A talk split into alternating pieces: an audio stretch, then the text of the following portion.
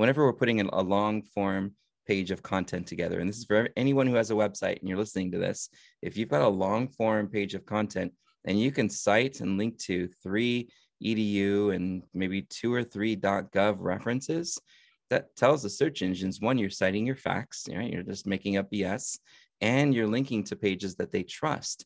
So there's a trust factor in linking out to that content. So just just something to experiment with when you're doing yeah. your next article. Try to take a little quote from one of those .gov.edu pieces of content and uh, and then link to that. I think that's um it's a cool thing to do. The Move Entrepreneur Evolved podcast. Get on it. And we're back on another episode of the Moved Entrepreneur Evolved podcast. And I'm super excited for our guest. Today's episode is brought to you by Moved30.com, the entrepreneurial transformation program that gets you into momentum in 30 days. My man, my old buddy, Steve Wiideman. How you doing, buddy? What's up, Jason? It's been forever and ever and ever since we got to hang out. In fact, I think it the is, last man. Time out was maybe five years ago. God, it was like forever. It's cool to and you know what's cool. Dude, for sure. You know what's cool about you is like the moment you and I met, we met on a phone call and I was consulting for a solar business, a large solar company. And then we had got on the phone and I went, I get along with this guy for some reason. And I was like, we're probably going to stay friends, aren't we? And we went through different calls and we talked and I came and visited you. And I always tell this story. That was the worst Red Bull story I've ever had in my life. There was a moment when you and I hung out, I left and I was like, what just happened to me? I had a Red Bull and I just talked my face off. So I, I, I, appreciate you, Steve. I think you're a, a move of genius. And so I'd like to kind of rip that band aid off. So SEO uh, is the specialty here. So let's let's dive into it, man. So um, well, yeah, we want to go back where, where did this start? Where did this start? Let's do it. So I, I, would say I would say my interest in the internet actually started while I was in the service in 95, 1995. Uh, this this whole thing came out. We were using Usenet and Gopher servers and just started using websites and clicking on links for the first time ever. And I fell in love with it. And I just said, "This is the coolest thing ever." And um, I said, "I'll bet I'll bet I could build one of these things." And started building my little single page websites with all the you know the the crazy gaudy buttons with bevel and emboss and drop yeah. shadows and I remember those marquees. The shadow drop downs. I remember animated those, yeah. gifs. Remember those? Those little yeah, little like like people think memes are or not memes, but emojis are a new thing. Man, we've been doing that since the '90s. Ours even moved. they would so, totally move. You're right. They'd be all colorful. Oh yeah, I remember. In there at GIF. I remember that. Yeah. yeah. So I just I fell in love with it, and so when I you know my my time was up in the the service. I i got a job at ibm and started freelancing when i wasn't sitting in a cubicle hating life. In corporate i don't think anybody really enjoys that cubicle life. They can hmm. pretend all they want to but the reality is sitting in a box all day not cool. So uh, so i was excited. I got to go home and i got to get on the internet and, and play with building websites for friends. And they'd all come back and say dude these sites are amazing and they're fun. I got it on my business card but it's not really making me any money and so I had to figure out how do I how do I get people to go to their website? You know, it's like, well, there's the offline thing. We could go pass out flyers and say, visit this website. We could do a billboard or a, a bus stop ad or something, but there's got to be another way. Well, people are on the internet. Maybe we can get them to find us from other websites on the internet. Maybe I can put them in directories. Maybe I can get other websites in the same industry, you know, to to share and and to mention us. And before you knew it, I was doing search engine optimization. It was getting people to find these websites based on what they were searching for. So my my friend the DJ, um, he had this this business back in geez 2000 2000 2002. He had a, a, a DJ business where on weekends he'd go to weddings and uh, reunions and so forth. And so he was the first one that I I literally spent like weeks just just drilling into all the different techniques and things that people were learning about to uh, to show up in search results. So, so we got them to show up anytime you'd search for like Orange County disc jockey, Orange County wedding yeah. DJ, Orange. Yep. So I had a page for every single type of reason you would need a DJ. And um, about a month later, and this is back, you know, when when it was really easy to influence search results and less competitive, um, he actually came in mad and he was like, "Dude, turn it off, turn it off." I'm like, "What are you talking about?" It's like, "This is bullshit. I can't get, hold on." Um, no, I'm booked. I'm sorry. he was like, so you got to turn this thing off because I'm getting too many calls. I'm one guy. I can't hold on a second. Uh, yeah, uh, yeah, no, I'm booked. it was yeah. the funniest moment. And I thought, damn, there could be something in this, you know? So uh, one one day, right around the same time, I I got a postcard from Westwood College of Technology. And it said, you know, hey, do you want a degree in e-business management? And I basically just got up, threw my papers up, and I'm like, I'm out. you know.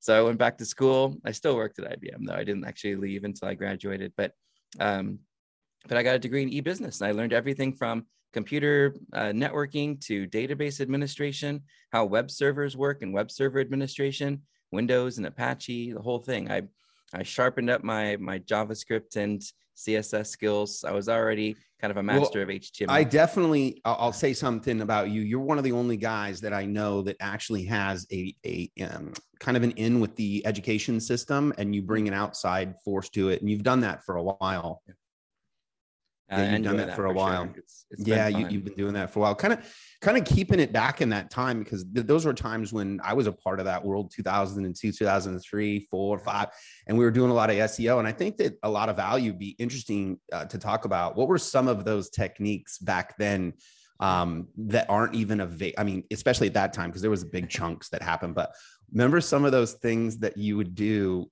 for oh, SEO. Man, wild Wild West. Yeah, what were they? Do you, like what were some of the ones that maybe fell off?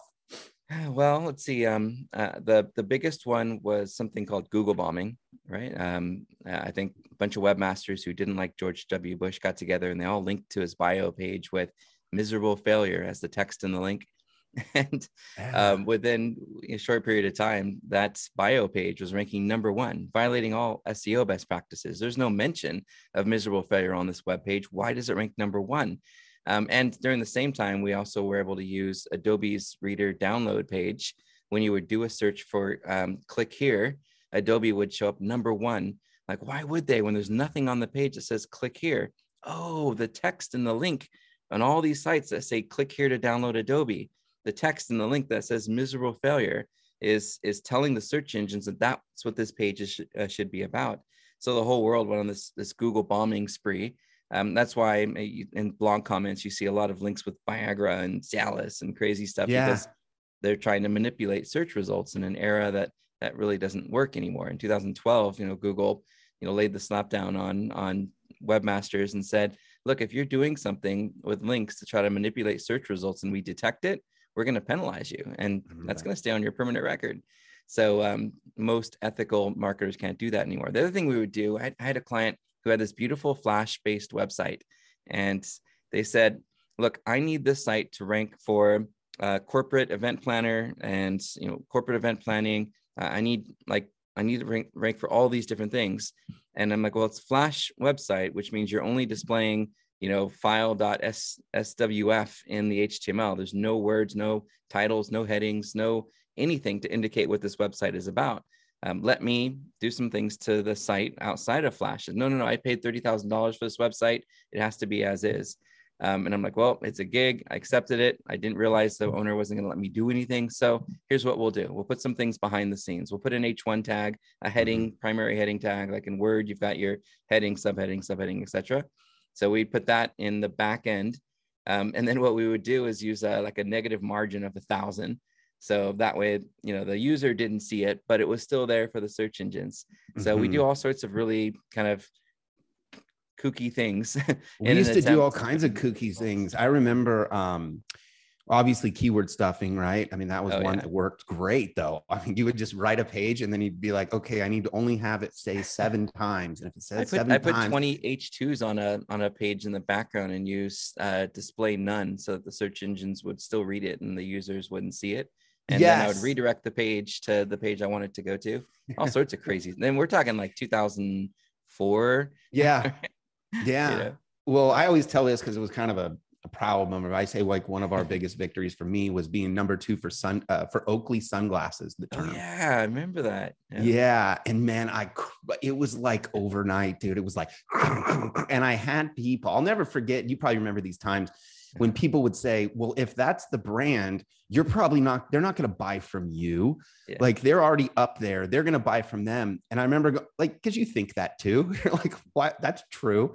And I remember through mine, I was like, well, if I can get the keyword up there and give a good experience, yeah. then there'd be no reason for them to go to the top, you know, listing or whatever. And I remember when I hit that, I got all these calls from like Oakley, got for letters. You're like, you're pulling all this business. Where'd you come from? And I remember just being so small Yeah. and being so powerful, you know, like, you know, that's that's like how it felt. Fighting against the big brands. I remember that. And I've, What was I've gotten uh, quite a few emails that would say, uh, you're outranking us for our own product names. If yeah, you not do that, that'd be amazing. I'm like, I'm one of your biggest affiliates. Why would I not want why would you not want me doing that? You know, it's like because you're taking our traffic. It's like well, that was the time too where the businesses don't, didn't know what to do by Yeah. giving other people power like that. They didn't realize that it really was another department store for them if they pulled back a little bit. But the ego was that if we're not number one, then we're not number one. And I think that that kind of was there. Another thing too, and I've never gotten the deep answer to this one, and then we'll get back to the story. But back then, we used to always beg, cry, scream to try to get a college domain or an email that we can send emails from. From a back then stage of what you would know about that, why was that so powerful? Well, the the emails enable you to well, you could create all sorts of Google Ads accounts. You know, if you had your own separate Gmails, that was something. If you if you wanted to do outreach or outreach in bulk, you know, there were programs like uh, Internet Business Promoter (IBP), you know, that you could send mass emails to people and and an effort to try to get them to link to. I think the um, the edu and and .gov, um, you know, it, it still kind of carries a, a stigma with with search engine liaisons because they um, they keep saying there's no difference from an edu and a gov and Mhm. the reason they say that is because those links that people are getting are usually not very valuable they're on some hacked subdomain of the edu or some deep deep deep subfolder that won't get crawled by googlebot or bingbot from the root of the website to that Mhm. url Mhm. so won't Mhm. pass page rank or value to it. Um, but there's there's absolutely benefit from a trust standpoint uh, for getting you know a, a, a link from a college or university where the search engines can crawl to it from the homepage of that edu because that page will carry high trust and high high page rank. Um, and those those sites don't often link out to um, you know to untrustworthy websites. So they they definitely are are recognized a little bit differently than search engines from an algorithm standpoint, not from a, oh, it's an EDU. I'm going to give it more weight. It's more that the sites get a lot of traffic. They have uh, a lot of authority. They've earned a lot of really great links from sites that are referencing um, content on EDU. So whenever we're putting in a long form page of content together, and this is for anyone who has a website and you're listening to this, if you've got a long form page of content and you can cite and link to three edu and maybe two or three gov references that tells the search engines one you're citing your facts right you're just making up bs and you're linking to pages that they trust so there's a trust factor in linking out to that content so just just something to experiment with when you're Yeah. doing your next article try to take a little quote from one of those gov edu pieces of content and uh, and then link to that i think that's um it's a cool thing to do I think that's a really a really good move. So you so in that time period, it was the Wild West, which I think people would argue that it still is out here. unfortunately it's, it's not sustainable though if you're getting away with it right now um, don't put all your eggs in that basket yeah, yeah, I've had stuff crash too, and you know the hard thing is that that crash changes just the whole model of your business because you've literally put the shoulders on your business through that. Yeah. So then you so you went in and you decided to get the education um, and actually solidify this as a career, and you made that decision. Um, one thing I was going to ask you is during that time, it was a very unstable concept of SEO. Anybody that actually ran SEO for themselves, like we had just talked about a second ago, you always kind of felt like, shit, okay, my ads better be at least. I mean, it was much different back then, but my Google, those are my AdWords, had to had to at least have some weight, right? But I remember spending still at that time, I was spending like thirty thousand dollars a month, you know, trying to get conversions at the time. What was your feeling of just? Uh, I don't know. I just I went into SEO as an agency as a part of it, but but I always felt such a liability. What gave you the confidence and strength on something that is so vo- vital, volatile? I guess you would say. Um, you know, that's a great question. I, I think I, I think I had enough experience in building just hundreds of websites for businesses and, and trial and error on things that I just uh, at some point I had a almost a gut instinct. I remember sitting down with one of my clients and looking at a page with him, He, he does Rolexes. Remember this guy? And um, Mhm. and we were we were sitting down, and he goes he goes, why do you why do you think this page isn't on page one? It's like like lingering on the bottom of page two. And I scroll through the page, and I think, hey, I think your like your keyword density, which is something we don't really talk about anymore. Um, you know, your keyword density is like at eight percent, and you kind of want to get it between like three and five. And he's like, no, there's no way. And so we we plugged it into a couple different, you know, Mhm. Density tools. And he's like, dude, you you had it right on the nail. How did you know that? And I'm like, I've looked at so many web pages, like thousands of them. I can tell when you're stuffing the hell out of it. So um, so I think a lot of it came from from the experience. You know, I wrote a lot of information products back then. I wrote uh, the four layers of the SEO model. I I did um, uh, you know SEO blog marketing. I did a, a ton of information products where it was um, screenshots and live tests of, of things that I was doing in real time. And I studied, you know, under the the pioneers. I, I watched Danny Sullivan and um, and Bruce Clay and Aaron Wall and you know all the the pioneers in search sharing content. And I incorporated a lot of those into my tests to see what would work and what didn't. Um, and and then you know of course when the when the algorithm spam filters started happening, um, Yeah. you know it, it completely shifted my mindset and and the confidence came when i knew that this is it we're going to do just white hat now in fact at my time at disney right after i'd had graduated i worked for disney Yeah. i knew i, I couldn't introduce you know three-way links and and crazy link building techniques into disney. I'd look like an idiot. So i had to i had to learn. In fact my, my boss came in one day terry and he goes here's a book i need you to read. And it was search marketing inc. by bill hunt and bill hunt's this genius who also worked for ibm but doing seo you know where i was i was doing something different. And um uh, and it was it was a whole nother level of of search for me. It was okay yeah i know some of these things are best practices but now he's digging in deep into how to be better. And the quote that comes to mind is is jim rohn right? Where he says you don't Mhm. have to do you know extraordinary things to be successful. You only have to do ordinary things extraordinarily well.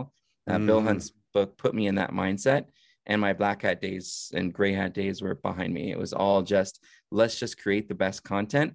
Let's get really creative on how we get other websites to want to link to us you know through tools through data through other things that we offer that they'll want to link.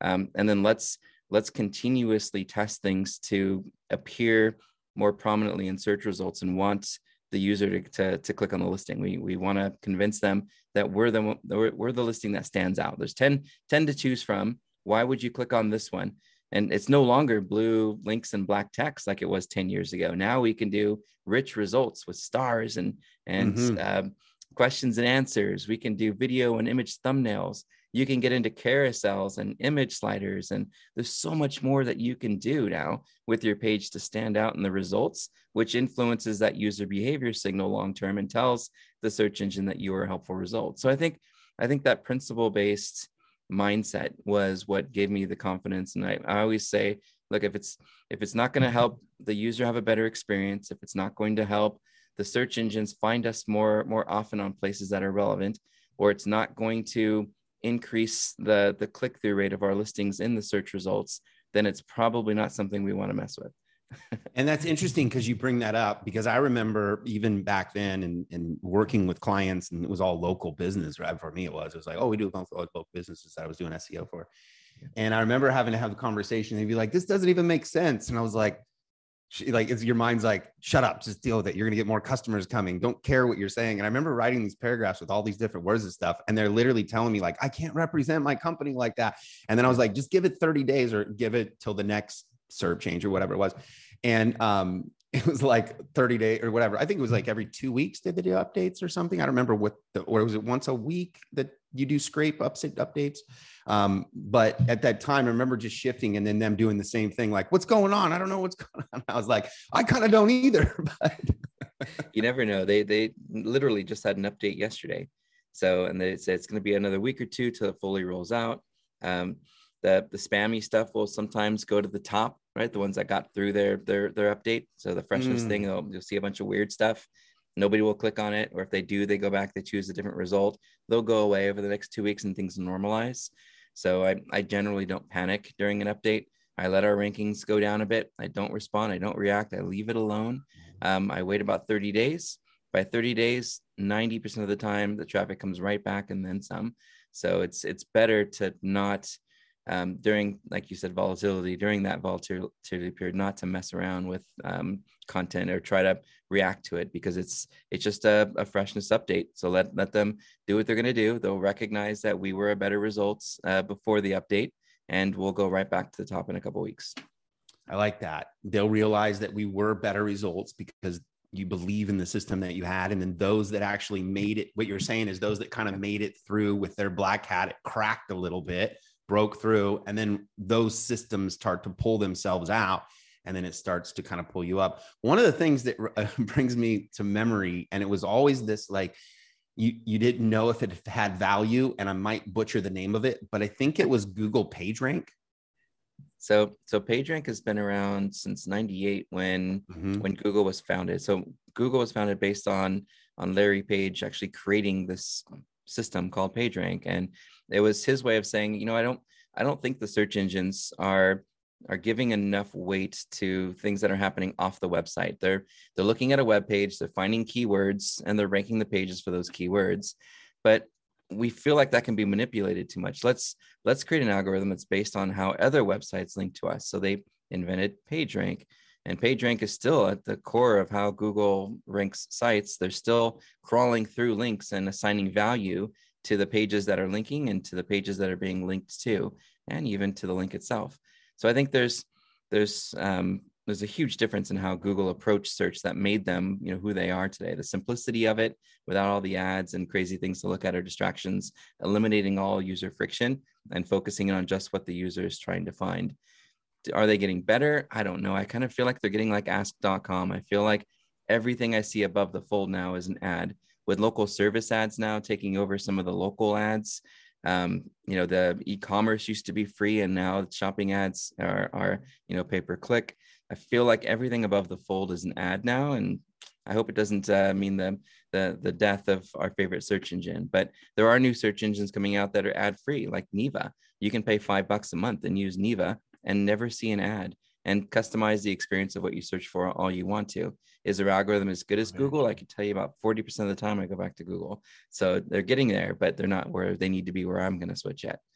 So, uh, but I can I can remember those those days. You know, again after. Well, the after reason I brought it up because it was controversial. It, there was a time, and I don't know, back in like 07, maybe through a couple years, and everybody was kind of going, "No, it's not working anymore. That thing doesn't." I remember these years of people saying that they didn't believe it. Yeah, no, it's still there. The toolbar went away. They're not showing us that. That was what I was talking about. Remember the old toolbar with the green on it, or I think it was oh, yeah. green. It had yep, a little and then and then people were selling links. I'll sell you a PageRank six link for eight hundred dollars. Right. That was it.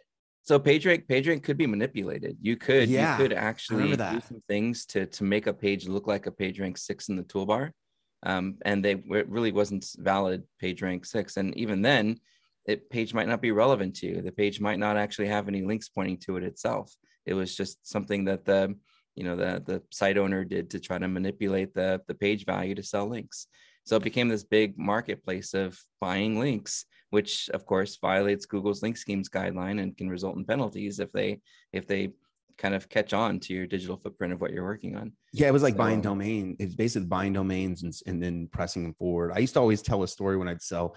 Um, I don't, if I ever sold SEO or anything like that, I always tell them I was like, you know what you're really looking for is imagine if you had a bunch of restaurants and you just started a restaurant and all these guys know about you in the restaurant and their restaurants kind of said something about you. You would get a lot of great people that would come and see a restaurant. But if if all of a sudden somebody stood up named Wolfgang Puck and he said that restaurant over there is amazing, where would all the traffic go? It would go to you. And so I'd always use this analogy on how I sold SEO back in the day.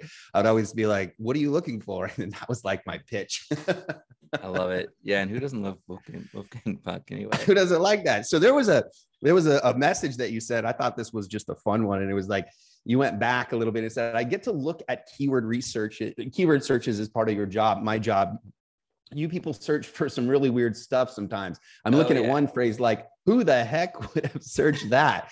2,400 people each month search for, is my internet working? They must have been using telepathy. Or what is the internet?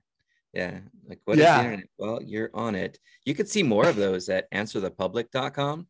Go to answerthepublic.com and type in like what is you know, and look for all the different weird stuff that people are searching. It's just it's just the strangest thing in the world. What did that do? And this is kind of just off like cusp, I guess, but what did that do for you to look at like human behavior?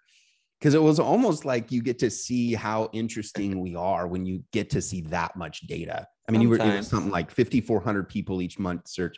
Does he love me? Quiz. Yeah, and, and and oftentimes you'll see a lot of, of pharmaceutical and adult and and drug related content, and um, you know, my my brain kind of filters that stuff out now. I don't really use it in any recommendations with clients. It just wouldn't be appropriate. But but sometimes we share it internally and kind of joke around about it and go, why? Why would what? You know, because it's such strange times. You know, we the the the strange things people did 20 years ago were usually you know kept in their basements or among their closest friends.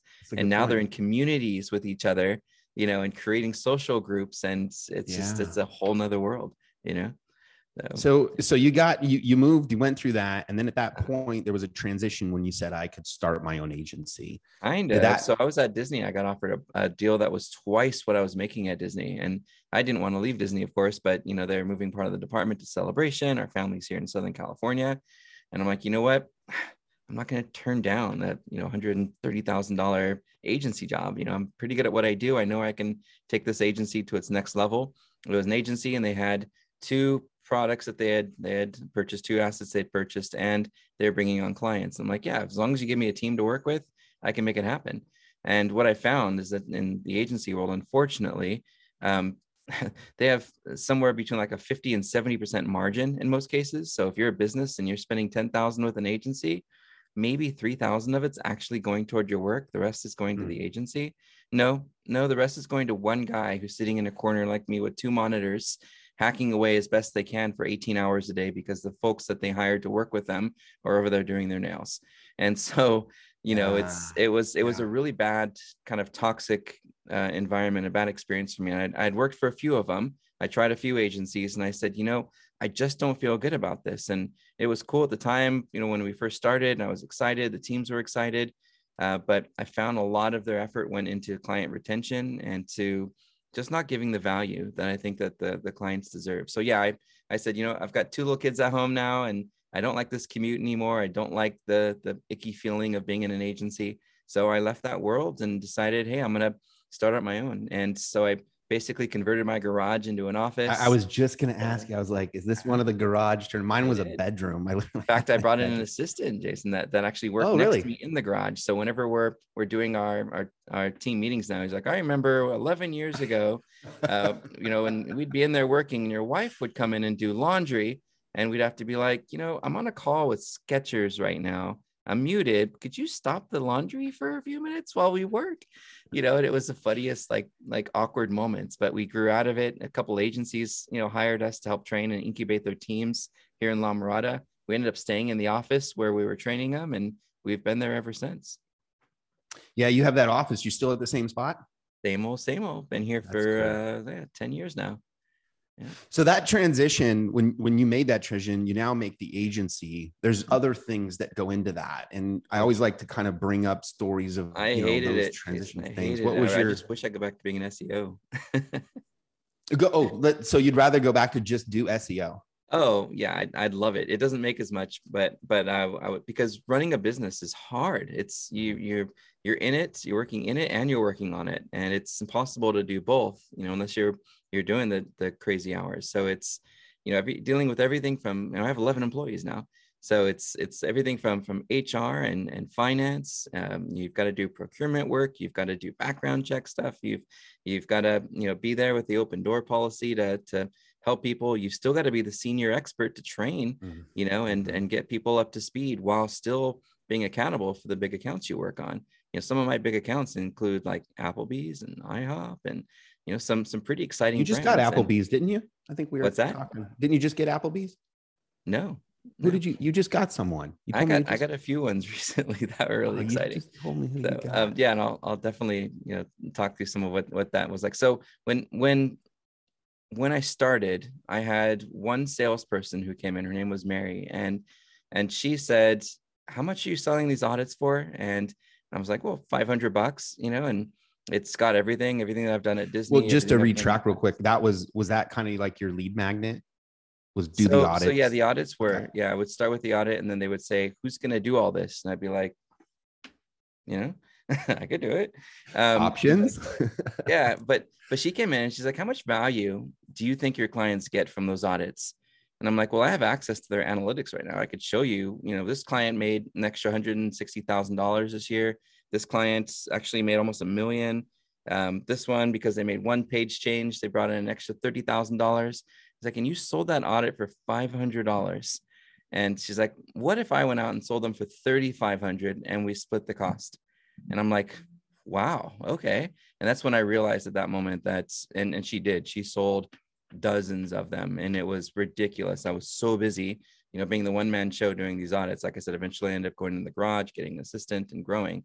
But um but that's when i realized that that you you as an entrepreneur you you quote and you bill based on the perceived value of what you're giving not just going with like the industry rates everyone can do hey here's the industry rate 125 an hour and um, I haven't done hourly in years, and that's Yeah, because I, know when I look at an account, yeah. I can run some forecasts based on the search volume potential uh, and based on their average order value, based on their click through rates, if I can get them, or a goal click through rate, maybe even a goal conversion rate.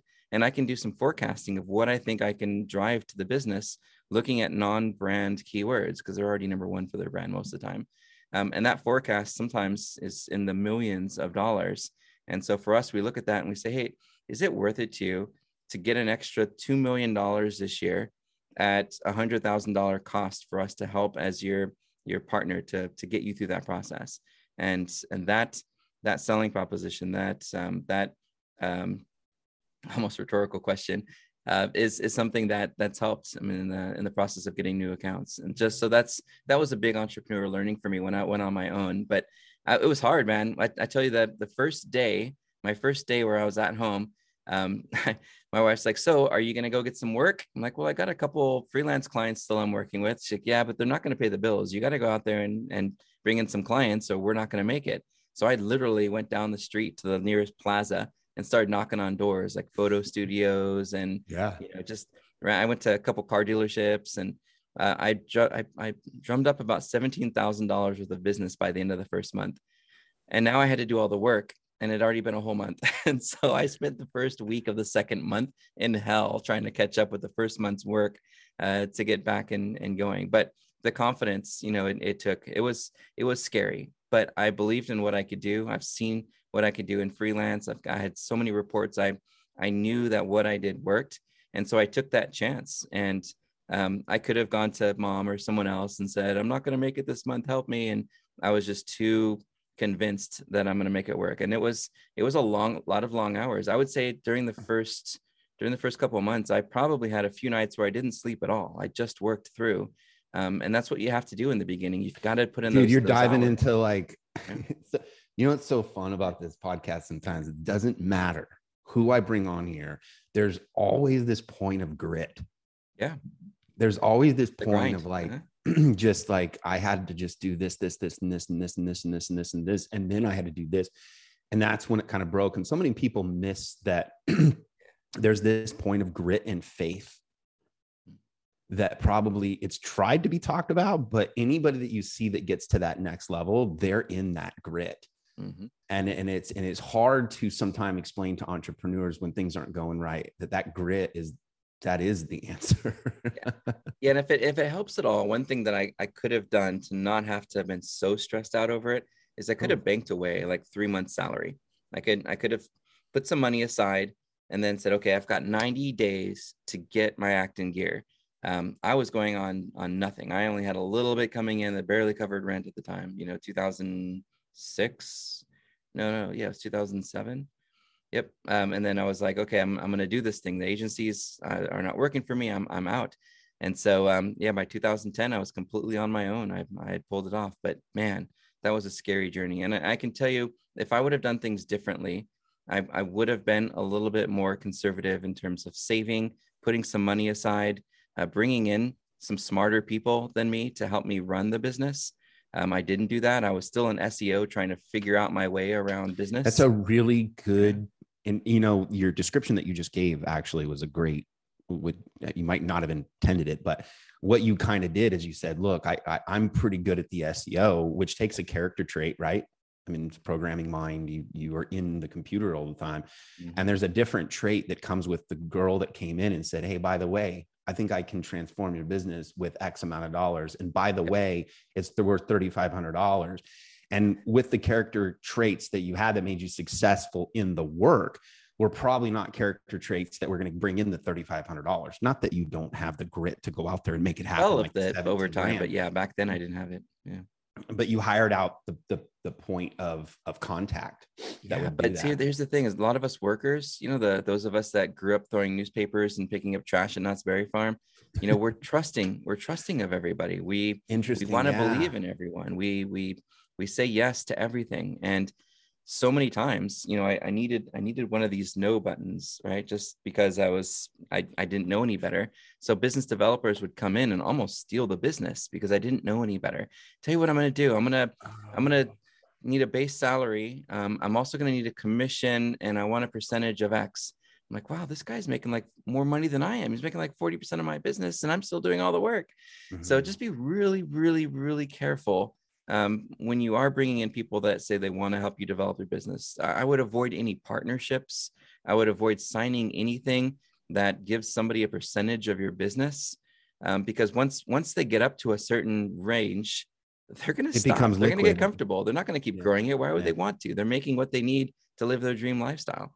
So One thing that I found that's actually kind of cool is doing um, collaborations with short-term periods. Okay, So you kind of like what you just talked about. You know, she said, "I'll come in, I'll split this with you," which means that she literally had to go out there and do it. But Mhm. you can also make deals that say, "Look, let's make this run for six months." Yeah. Because I think we're in a in a world now that you know, in some spaces, people want to work hundred percent. But if you have a skill set that you can do, and then someone can get maybe the traffic to it or which part of it is, there's a lot of lucrative opportunities of short term partnerships. that's smart. Yeah, yeah. Just put a time time uh, limit on it. Yeah, but I yeah, you put a time limit. You say, look, hey, look, this is what I got. This is the skill set you have. If you think you can go to here, maybe you even negotiate because I think that there's a part of business where you've got to kind of get to that next level. And if you can get that person to be a part of you going to the next level, maybe you don't need them the entire time, but you can then then you'll fill in the gap because Right. if you get to that next momentum phase, sometimes the um, the um, the um, repetition of the job didn't take all of the skills that it did to get you to the next level. Does that make sense? Yeah, absolutely. And I think that's uh, definitely a, a big part of it is getting the right people to help you drive your business. The other part is hiring A players. I've hired so many B players in my time. And what what happens is you get somebody who can do 75% of what what you can do on on a particular task. Maybe it's writing content, maybe it's keyword research, maybe it's it's um, link building or link earning. They can do 75%, and that's pretty good. But that means you got to make up the other 25%. So if you have four employees and they're all doing 75%, and you're doing 25% of their jobs, that's 100%. That means you're working two jobs, your job and then 100% in, in aggregate of their jobs. So um, learning over time, it's bringing people that that are passionate, that want to learn, that are going to show you something. Um, but keep in mind that those A players, those A player personality types, don't have a vision of working for someone else their whole life. They're going to, at some point, they're going to want to go and do their own thing, and you need to support that. And if you're, if you're able to work with them for the limited time that you can work with them, and they can they can teach somebody else to do what they do close enough, um, then you're in a good spot. But just keep in mind those A players usually don't stay because they're um, they're brilliant on their own and they deserve to be on their own at some point. Yeah. And I mean, in any other setting, if you met them in a different setting, you'd want them to win. Yeah. I've seen so I always interview- in the past that were like, I had my best guy and he betrayed me and started his own agency. It's like, no, I think he just had a dream of what he wanted to do and you should support that. You know, he could be Mhm. your overflow. Send stuff to him. We'll give you commission. You know? I always, that's a really good point. I, I always, when I would hire people and I do now, I always kind of sit back and I, right when I hire them, I go, here's the deal. I want you to know that with your skill set, I may have some skill sets as well. And through our journey that we have along together, I'm hoping that I can learn as much from you as you can learn from me. Yeah. And I've I injected that into a lot of the times, and and you realize that you're like, wait a minute, we if you if you came in especially if you're younger and you're looking at things different than me then i got to kind of open my eyes a little bit to be humble enough to kind of listen to that and then at the same note when you're hiring someone when i found when i said that then they recognize that wait a minute here like I can learn through this time that I'm with you. And then at the end, this doesn't have to be this like, hey, fire you or anything like that. The point of it is let's come to an agreement if you don't want to do this anymore. And maybe we can see that maybe you know your skill set so good that you can actually do it. You know, actually, I'll say it right here. The guy that, because he'll watch it, my editor that does this, he worked for, for me for over a year or content writer that does all the YouTube things. That he worked for me over a year, and he's now moving on and doing some other things. And he still does all the podcasts for me, but he's just not full time with me. And so, uh, to your point, there's a lot of advantage of somebody evolving and making their own relationships, and then you connecting together and still having that want. trust to be successful. I agree 100%. Those are the people that you want working for you because they're they're passionate about what they do. They really believe in what they're doing. It's not a job for them. It's it's part of who they are. It's their lifestyle. It's you know and and it's ingrained in them as a as a talent. And so that's you're really lucky when you do get those a players. I'm i am so lucky that i've been able to collect the the the team that we work with here. And and some of the the amazing things this team has, has been able to come up with to help our clients is it never ceases to amaze me but but it wasn't easy i mean if, if yeah. another thing i wish i would have done differently um, I would bring people on. Hey, we're growing fast. We got some new clients coming in. Um, let's bring some some help in. Let's hire some more people. And when you're when you're at a place where you're not funded by some big company, if a client doesn't pay their bill or several mm-hmm. clients don't, sometimes you can't pay the salaries. So in the beginning, there were times where they're like, "Hey guys, yeah. could you wait a week to get paid?" I've and it's there. really irritating and really embarrassing, and it's humbling as a as a you know as an entrepreneur when you're at that point. So one of the things I wish I would have done differently is before I brought in somebody new, I want to make sure I had had their salary covered for at least six months.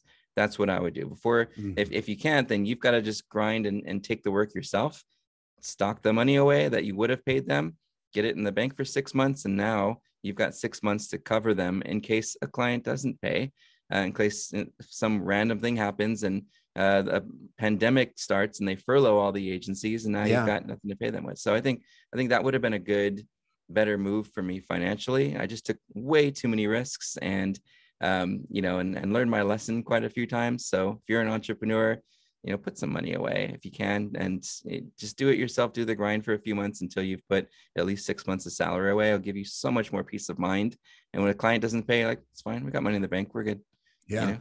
because that that's the ebb and flow of the business, right? People leaving, people staying, people going. Well, stress, stress coming. culminates into into anxiety, and anxiety. Everyone looks to the leader of the team, and and their mood and their their their workflow is is influenced by how you're acting and behaving. And if you're behaving stressed, so that's that's something I've learned as a as a business owner, and you know, and and the evolving leader is is that you're you're a big part of how how the business is going to run and be influenced. So anything you can do to minimize stress for yourself and for the team is going to make such a great corporate culture for everybody, you know.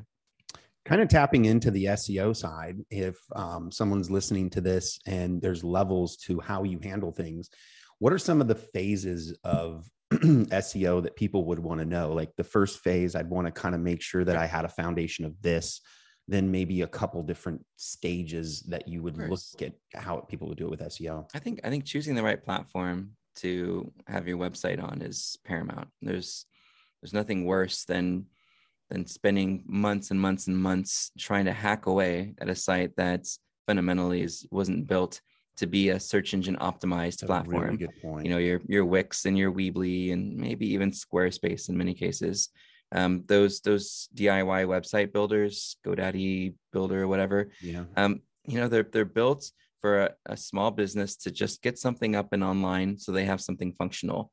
Um, it's not really built to to you know dominate search engine results. So um, I would say for if you're doing lead generation, WordPress is still a great platform to use.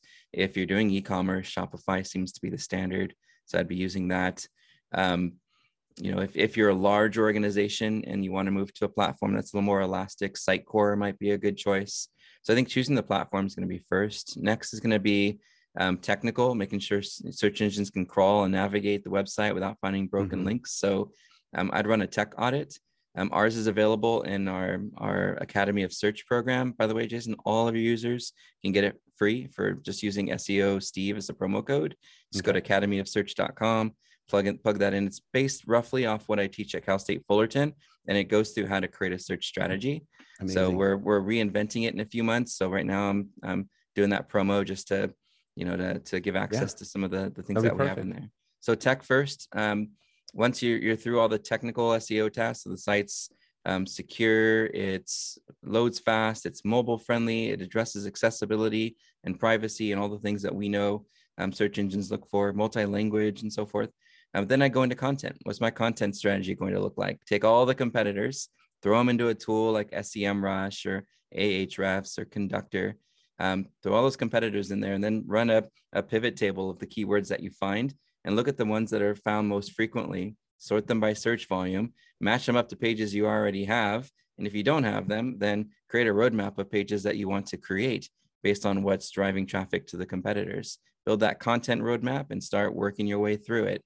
The last thing I would do is uh, something similar with uh, getting other folks to link to you, right? We know PageRank is still you know core of Google's algorithm. So dump all your competitors into Ahrefs or SEMrush or any um, any tool, Majestic SEO, um, what is it, Link Research Tools, all these different platforms, uh, and then come back with a list of all the sites that the competitors are getting links on. Um, cross off anything that you don't feel is going to drive referral traffic, attract links of its own, or be seen by thousands of users. If it's just some random page that happens to be linking to competitors, get rid of it. Um, and then work your way through. What's my approach type going to be? Am I going to get them to reference something that I did? Am I going to cross promote with them and and do some cool things to share content? Um, am I just going to contribute? You know, I contributed to a site called Bright Local a couple years ago, mm-hmm. and now that page I created for them is number four if you search for how to rank in Google Maps. So contribute content, and you get a link out of it. And lastly, if if if that doesn't work, if reference, um, cross promotion, and contribution don't work, then you do some kind of sponsorship with them, some paid advertising. Go back to them later on and say, hey, I, I want to continue advertising with you, but would you be willing to do something organic too? Could I contribute? Could I cross promote with you? They're going to want wow. Uh-huh. to keep you as an advertiser. So that'll be your in to do something a little bit more organic with them. So I think that's where I would start if I was, you know, kind of new. I'd get into that academy of search, build a search strategy and a roadmap of what you want to do. Tackle tech first, start building out your content second, and then start earning links third. Well, anybody that just listened to that, I'm going to tell you guys this. Steve's a great guy. His education is super high. And every time that I talk with him, it, you always come off just simple. You lay it out easy. People can listen to it. I would go back and re listen to that. I probably will as well. um, that was a lot of great information, man how do they find you steve i know that i'm i'm going to throw everybody in there i'm not going to throw a hat sure. in there because it sounds bad for seo but i'm going to give a recommendation you guys just right now steve's an amazing guy and if you get a chance to work with him and his company um, i'd highly recommend it so where can they find you Oh, I'm I'm SEO Steve everywhere. So feel free to hit me up, Twitter, Instagram, whatever. It's uh, SEO Steve's kind of been my thing since the 2000s. If you want to talk to anyone else, else in the company here, um, Wiideman is our handle everywhere, W I I D E M A N. So if you just want to ask general questions to the group or I'm not responding quick enough, um, you know, tag us there. And, you know, we love helping small businesses. We don't charge uh, for any kind of upfront help that we give. Uh, our hope is that we earn trust. And in a few months down the road, you'll remember us when, you know, the opportunity presents itself. So, so pick our brains. We, we enjoy it. Well, you always make it sound like you run a perfect company, my friend. we're not without amazing. our faults. Yeah, but we're it's getting awesome. better. Yeah. Well, you've been an amazing guest on the Moved Entrepreneur Evolved podcast. Steve Wiideman, my friend. I'm going to throw this out here. We've talked about it before. You're supposed to come out and come to the horse track and go to a horse racing over here in Del Mar with me. We had talked about it a while back. I think we chatted about it. So I'm going to put you on the hook because cool. we're coming into horse season. So I'm going to have to get you out here and hang out. I'm all about uh, it other than that, man, I appreciate you. What an amazing episode. Thanks a lot for being on the episode, my friend Steve. Thanks a lot. Thank you, sir. And for anybody out there that is listening to this podcast, the Moved Entrepreneurial Evolved podcast, there's also another amazing guest. Michael Byers is an acquisition specialist of businesses. Go back to the other episodes and listen to them. Make sure that you like and subscribe. Smash this for Big Steve here. He's the man. We will have three different pieces for this a full episode and some mini pods. Thanks a lot, Steve. You're the man. Appreciate Thanks, it. If you like this episode, make sure you smash the like button and subscribe to the YouTube channel. Just like Nike is to athletes, Moved is to entrepreneurs.